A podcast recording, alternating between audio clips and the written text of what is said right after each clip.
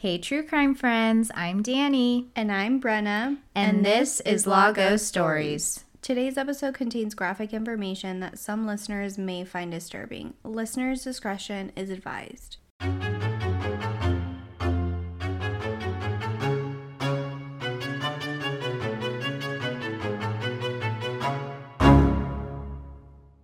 My gosh, Brenna, we're finally here. Our first episode. How excited are you? I am so excited. I am ready. And even though it seems like we've been working on this for a while, it's only been since February. Yeah. I mean, every day it's been like, oh my gosh, we've done nothing to wow. Here we are with our first episode. Yeah. Happened quick. But yeah, I think it'll be a fun journey and I'm excited. Yeah, so we have a little shout outs for those people that help us get started. Uh, like to shout out my little sister, Aaliyah, for helping me with the logo and getting our design and looks. And then one of my childhood friends, Caitlin, she helped us out with our photo shoots that you see on our website and some personal merch stuff that she's done for us. So that was super fun. And thanks to my dad, Mr. Daddy O, for helping me with the IT side, and also my older brother who helped me with all of the general podcast items. Yeah, it takes a village, and we definitely have a great one. Amen. Okay, Brenna, this case embodies all the touch points of why I'm obsessed with true crime. You know, I love a good prison documentary, and I'm all about the sentencing and, well, true crime in general. But this one has a lot of those touch points, and it makes me wonder why this case didn't get more publicity than it did. Because the more I looked into it, the more I was like, oh my gosh, what is going on here? And I did find a little bit, but not a ton that I was expecting. So it does make me wonder why it didn't receive more publicity than it did. But I will tell today's story a little differently out than I normally would, just to help you get the full understanding of this case. I do want to mention that this case took place in our home state of Texas, so I just thought it was very fitting for our very first episode. Don't mess with Texas, y'all. Amen. So I'm going to start this episode with the victim's background and the case first. Today's episode will cover the attack on Reverend Jesse Borns. Borns was working late at his shop he owned in Dallas, Texas on the night of April 5th, 1999, as occasionally he would host workshops and seminars for the local community. At 5:30 that evening, his wife Maggie Borns, I will refer to her as Maggie throughout the rest of the episode, received a phone call from him reminding her that he would be home late that night since the seminar didn't start till about 8 p.m. He normally would come home, grab a change of clothes, a bite to eat, and kiss his wife, but that day he had brought his change of clothes with him to work, so he didn't plan on coming home. Maggie then called the store at 8 p.m. to say goodnight, but no one picked up, so she just proceeded on her bedtime routine. At 3 a.m., something woke Maggie up, and she had realized that her husband had still not returned home. She called a friend to come pick her up and drive her to the store to check on him. The front door was found unlocked, and the lights were on, and there was no sign of a forced entry. Question So it's a store and the store was unlocked. Do you know what time they closed or did. I mean, she came on at 3 a.m., but do we know if he had closed up the store that night or. Yeah, so his normal business hours would end around that 5:30 mark where he called to check in with her and let him know that he was setting up for the seminar, but the seminar didn't begin till 8. I would assume how most of those times those things would be like an hour or an hour and a half or something like that. I mm-hmm. I did not find anything verifying like how long the seminar was, but by 3 a.m. he definitely should have been home. Yeah. Yeah, my I mean, realizing that your husband isn't home is one of my biggest fears. Yes, me too. Ugh, it puts me in a panic, and I'll be like, "Why didn't you text me back?" And he's like, "I'm sorry, I was driving." And I was like, "Uh, uh you let me know before you leave, or when you get home, or wherever you're going." My mind just goes to, unfortunately, the worst case scenario. Oh yeah, I think most wives do, but oh my gosh, especially us crime fans, it's it's a whole nother level. But in the early hours of April 6th, Maggie found the Reverend Jesse Borns Jr. stabbed to death in the hallway of his business. Borns had been stabbed nearly 50 times. As police examined the scene, they found a ball peen hammer left near his body and his wallet with $250 in cash left in it, but all his credit cards had been taken. Although the police did not announce this to the public, they told the family they believed he had been caught in a hit quick robbery. Which, when I looked into this, is just someone looking for some quick cash. Maggie was then quoted in an article stating, quote, the police seemed to think it was some dope addict, end quote. Wait, okay. Lots of questions. First of all, 50 times? That is crazy. That seems like it's personal and not just a robbery. Yeah, but then also. They mentioned robbery and he still had $250 in cash, right? Mm-hmm. Yeah, I didn't understand that either. I don't know why someone would proceed to take someone's credit card where those could be tracked and traced Yeah. and not the cash that was right in front of them. Yeah, because that can't be traced. Yeah. That's a little weird. Yeah, I didn't understand that at all, especially for their conclusion to be a quick hit robbery, which is someone looking for quick cash, but they left $250 in cash behind. I didn't And understand if that. the police told Maggie that it was some dope addict, do drug dealers take cards now? Yeah, I guess they have squares now. okay. this is also in 1999, so Oh, they definitely took yeah. credit cards back then too. Definitely. Okay. Not adding up. Yeah, it didn't make sense to me either. Now I want to switch gears and give you more details about Reverend Jesse Borns Jr. before I get started into the investigation. Borns was described by all as outgoing, trusting, and a God fearing man. He also never met a stranger. He sounds a lot like my dad. He does, yeah. oh my gosh, I'm always at the grocery store. It's like, Dad, can you please stop talking to everyone? We're trying to get home. I'm hungry. We love your dad, though. yeah, he's great. Anyway, he truly believed that he was doing God's work. He had been a minister since 1952 when he started Greater St. James Baptist Church in Fort Worth, Texas. I do want to note for our non Texas listeners that Dallas and Fort Worth are definitely different, and you better not ask anyone who lives in either place because they will fight you about it. Definitely. Yeah. That is where he would preach until he was arrested for fatally shooting Mrs. Joyce Johnson Chester in August of 1982. During his trial, Borns testified that he kept a gun at the church after multiple instances of theft and vandalism, and that the gun had accidentally fired. He was found guilty and sentenced to 40 years. Borns was released from prison in September of 1997 after serving 15 of its 40 year sentence in jail. Whoa, whoa, whoa, whoa, whoa. Okay. So, Reverend Jesse Borns accidentally shot. I mean, he was sentenced to some jail time. Do we know if he was sentenced to manslaughter, murder? So what I found, it kept stating that he was in prison for fatally shooting. It never specified like murder or manslaughter from what I was able to find in it. But from what information I was given, I'm leaning more towards manslaughter than murder just because of the background of the information that we received. It that's what I was leaning towards, but I wasn't able to find anything to corroborate that. Gotcha. And I guess if he was only sentenced to 40 years, it's not, you know, life like in, in most murder trials. And then he only did 15 years in jail. And I'm not super suspicious about him having a gun because that is super common. But it's just like, well, I didn't expect that in his background. Yeah, it was it was- it was definitely a shocking little tidbit, and I mean, especially like us in Texas, everybody has a gun. Yeah. So I mean, I wasn't shocked about that at all, um, but it was really shocking to see like this piece of information. That's why I was like, I had to make sure the whole background of his life story was in there as we kind of roll through this case.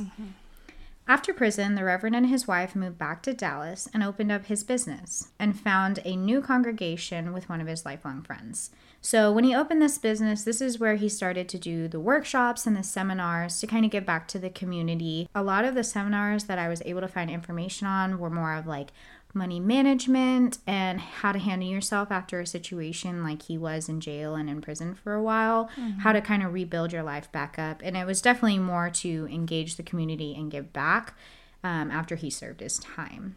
Now that we're all caught up with Bourne's history, let's get back into the investigation. Since his release, Borns and his family had received death threats. However, the police were quick to announce that his murder did not have anything to do or connect him to his previous conviction. And when I say quickly to announce, like he was murdered on a Wednesday, and that Wednesday they were quoted saying that it had no connection. Okay, but to go back to about the robbery, it makes more of a connection that somebody was mad at him for, you know, taking somebody's life, whether it was accident or not. It makes more sense that way than a robbery. Oh, yeah, I, w- I would definitely agree with you.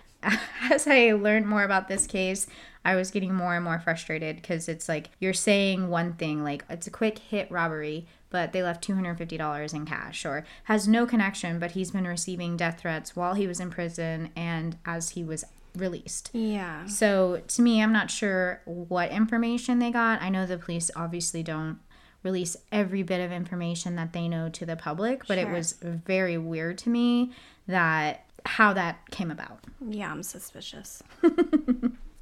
The police were unable to identify any witnesses to the crime, but they were able to identify witnesses who saw two men in front of the store arguing with Barnes in the hours leading up to his murder. The men were described as one being tall with deep wrinkles on his face and the other small with a scar on his neck. The missing credit cards from Bourne's wallet were located at a local store on April 7th. That's the day after the murder along with video footage of two men that used the credit cards. Those two men on tape were also confirmed by the eyewitnesses as the same men who were arguing with Borns just hours before his death. The two men were identified. One was even served a search warrant for their home, but ultimately, both men identified were ruled out.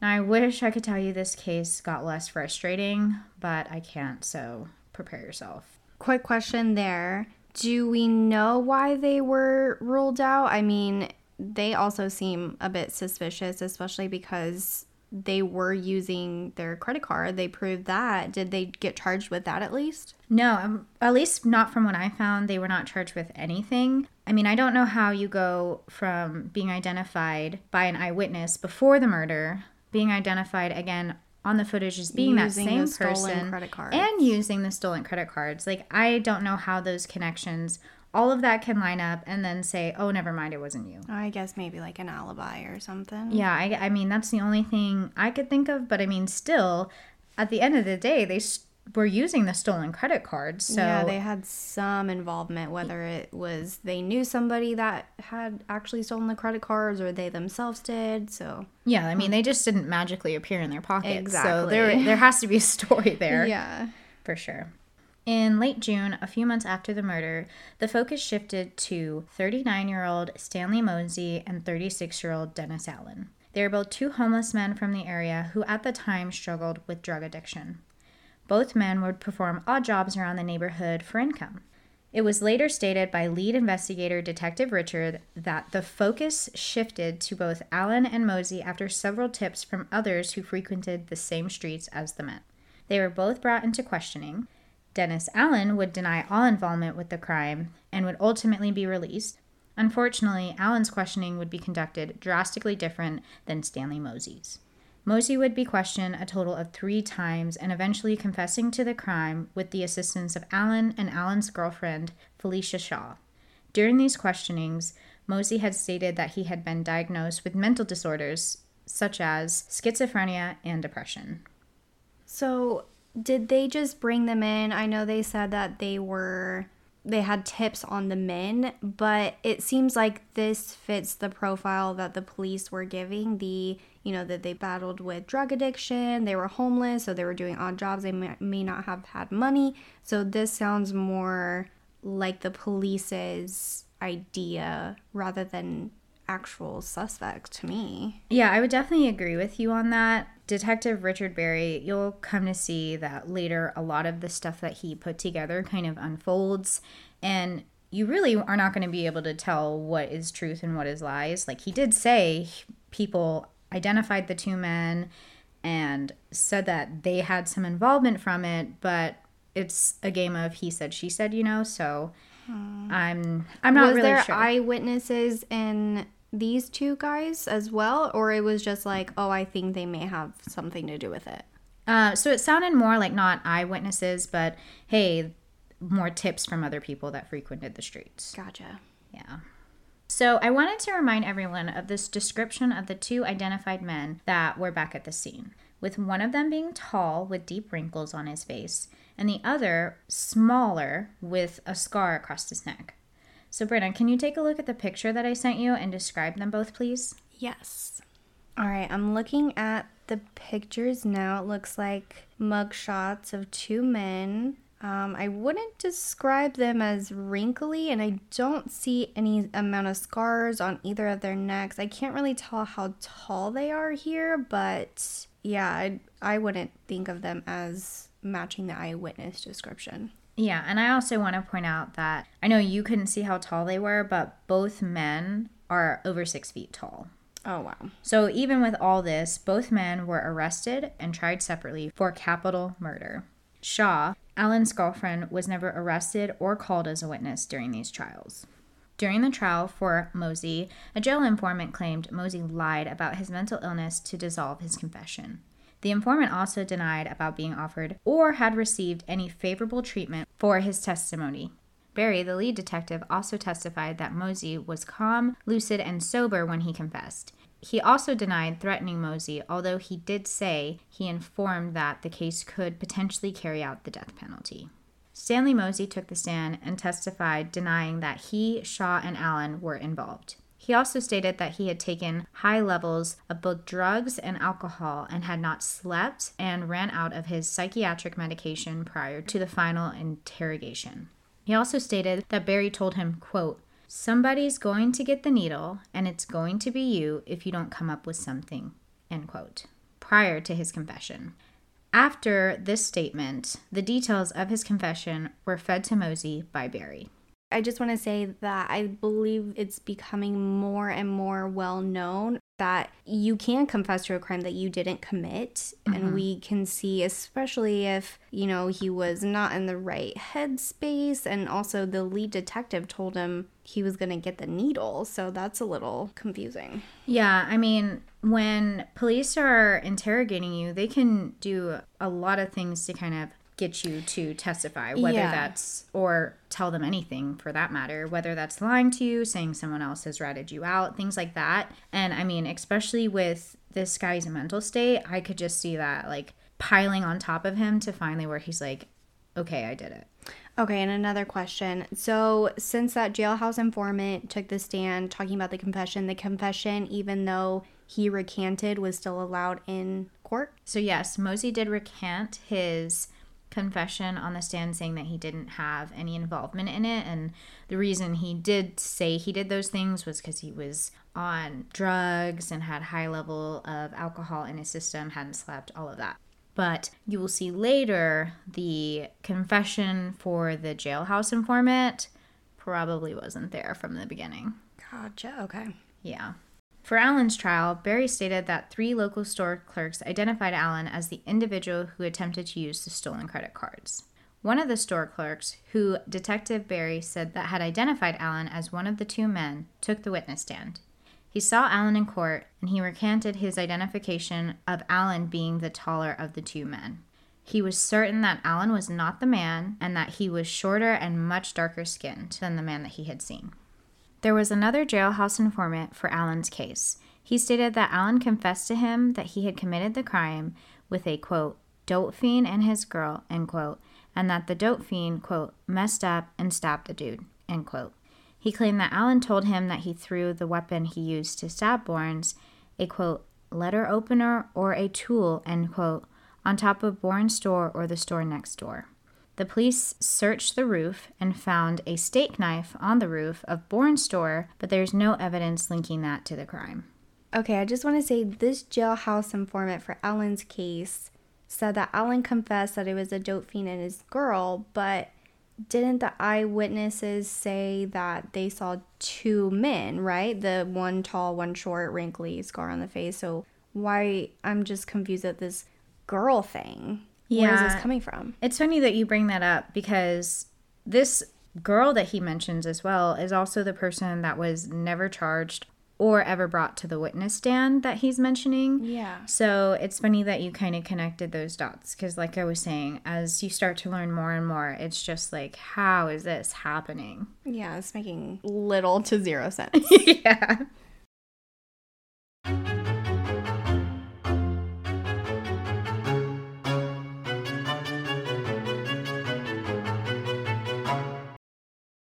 Both men were convicted and sentenced to life in prison. I want to read a quote from Allen's defense lawyer, James Oatman, from his closing argument. Quote, In 18 years of practicing law, I've never said someone's being railroaded. But I will tell you today, an innocent man, I usually do not talk like that. I talk about not guilty, burden of proof. In 18 years, I've never been more dissatisfied and disappointed on what has brought us to court today. I have fought as hard as I can for four days for this man, and when I sit down, I can't fight anymore for him. And I can tell you one thing he's innocent. End quote. Before I go on, I wanted to get your thoughts on this quote and everything you heard about these trials today, Brenna. Yeah, I mean, like I just said, it's making zero to little sense. And I mean, that's a powerful quote because obviously, like a defense attorney is going to fight tooth and nail whether or not his client is guilty or innocent, but it seems like he really truly believes he's innocent. And also, I'm having some second thoughts too because it's just not adding up. And I also wanted to ask was there any forensics in this case? Because it seems like it's just, like you said, he said, she said, and eyewitnesses and jailhouse informants. Yeah, so they did mention things about DNA being on certain spots of the store and around the victim's body and things like that. But a lot of the information was very unclear and confusing. And as I go on later, it'll be disproved anyway. Um, so I didn't want to include that in the initial portion of it because I felt like it was just more confusing than anything. But also keep in mind, this was 1999. So DNA technology was not where it is at today, let alone when we reinvestigate these cases. So there was, but it was basically like we couldn't rule them out, but we couldn't rule them in type of thing. Oh, it was kind of one of those secretor, and then they later found out that that was fake science. Yes, like okay, I, yeah, I feel like that's similar to what was going on there. Both men tried several times to appeal their convictions and lost. In 2009, the Innocence Project, based in New York, and the Innocence Project of Texas began cooperating with the Dallas County District Attorney Conviction Integrity Unit to reinvestigate both men's cases. They were able to find evidence that the trial files maintained by the Dallas County Assistant District Attorney Rick Jackson had a large number of documents that were never disclosed to either Mozee or Allen's defense team. It also came to light that the lead investigator, Detective Richard Berry, falsified a claim in his sworn affidavit stating three local store clerks all identified Allen. There were actually five clerks in total. One identified the man as being someone else, and the other could not make a positive identification. That's a very long shot from his original statement. Yeah, and I heard you say the big no no from what I know in court is if it is found that you are not providing either side of the attorneys, that sounds like a mistrial. Like if you're not providing them with all the information, that is a huge, huge red flag and no no. Yeah, you can't use something in court and not share it with the other side. Exactly. That's not how that works for sure. They also proved that the jailhouse informants received reduced sentences after their testimony, a direct contradiction to what they testified. Brenna, I wanted to get a little bit more of what you thought on jailhouse informants since this case was solely built on it. Yeah, I mean, you would think that, I know you said there was a little bit of D- DNA, wasn't reliable, but it did seem that this whole case was based on the jailhouse informants. And did you say that they originally said they weren't getting anything in return for their testimony, right? Yeah, they both testified that they had received no special treatment or any reduce in sentencing after testifying or before testifying, too. Wow. So I guess is that something that is legal?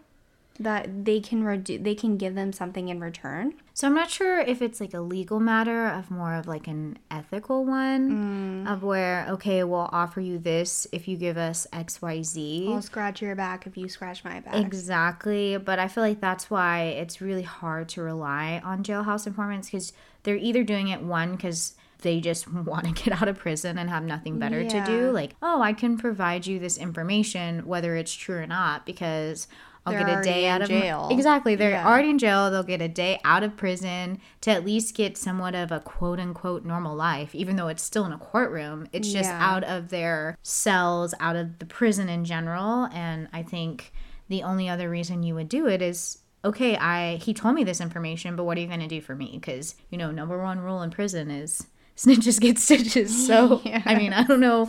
I'm not going to put myself in a really bad situation if I know that I'm not going to get anything out of it. Yeah. Also, to play on the reverse side, to play devil's advocate, it's also, I mean, the eyewitnesses, these aren't the same guys that were witnessed, but to go back to the eyewitnesses, those also aren't reliable. So it just amazes me that they were found guilty based on a jailhouse informant and the people from the street saying, oh, I think they might have been involved. And Yeah. it all went from there. For sure. And I mean, I'm not saying all eyewitnesses are bad, but your Sure, eyes. yeah, no. Yeah, your your- memory is faulty and you know, you could remember something and then just the one item is off that completely changes everything. Yeah, your eyes definitely play tricks on you, and especially in a state of where something makes you uncomfortable or something is. Panic. Yes, it's not something that you can really rely on either. So I definitely agree with you on both points.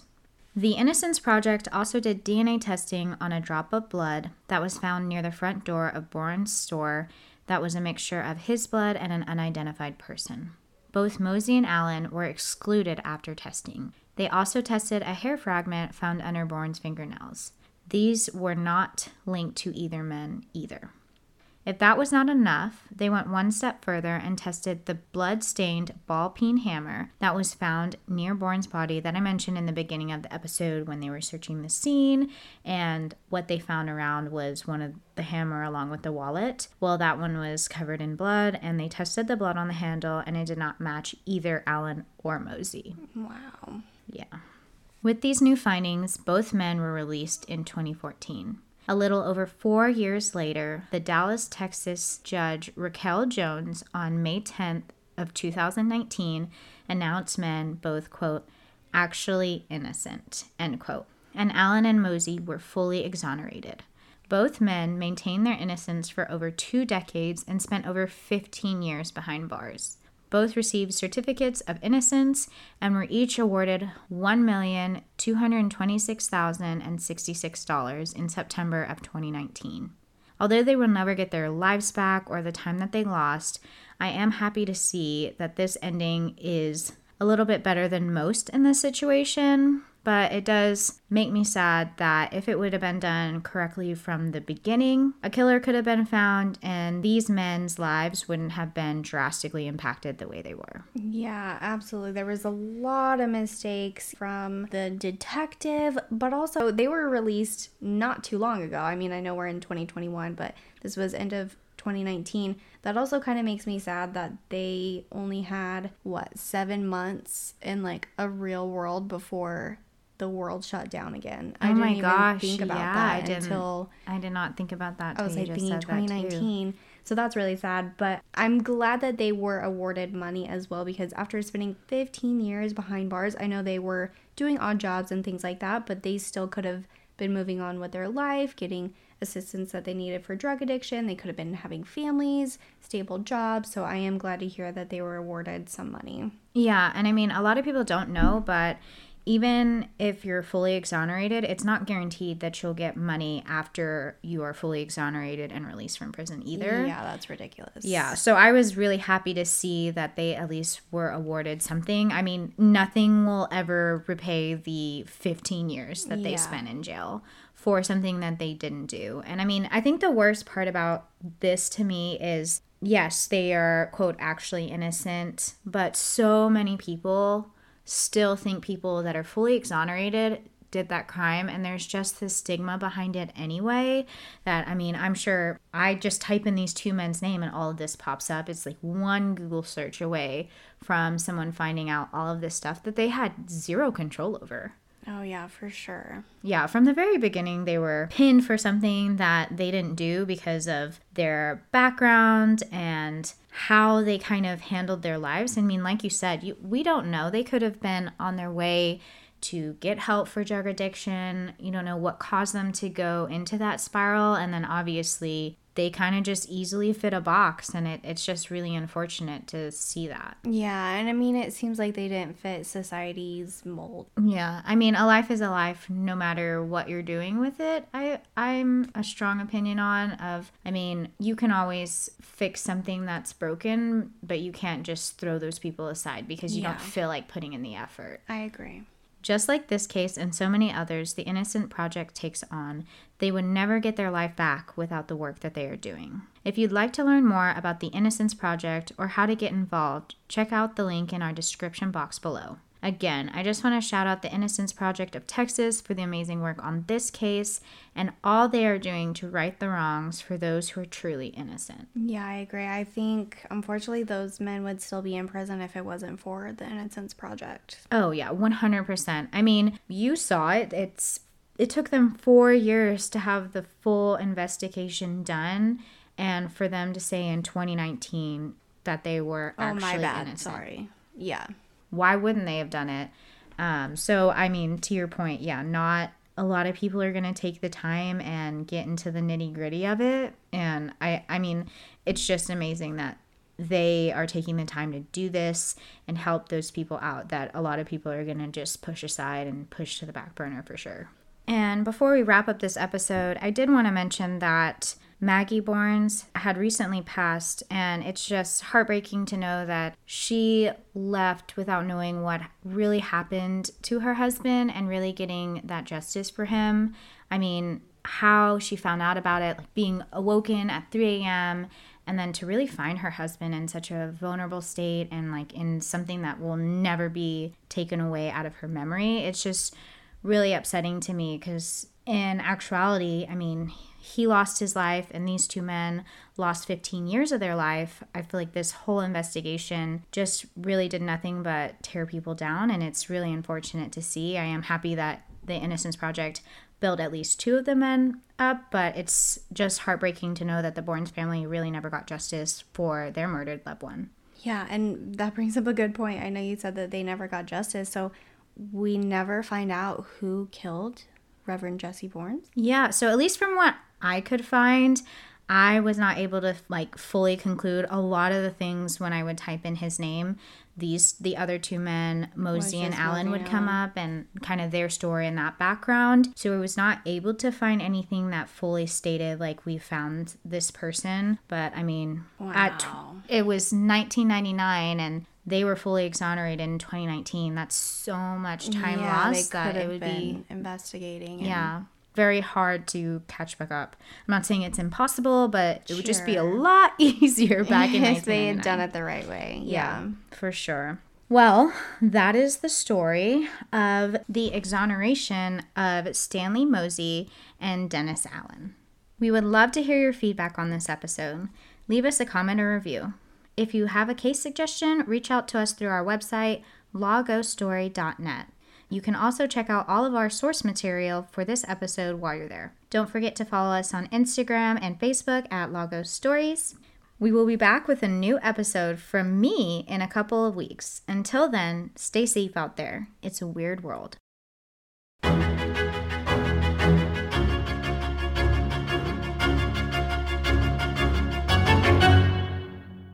Thank you to Alexander Nakarada for allowing us to use his sound Nightmare for our theme music.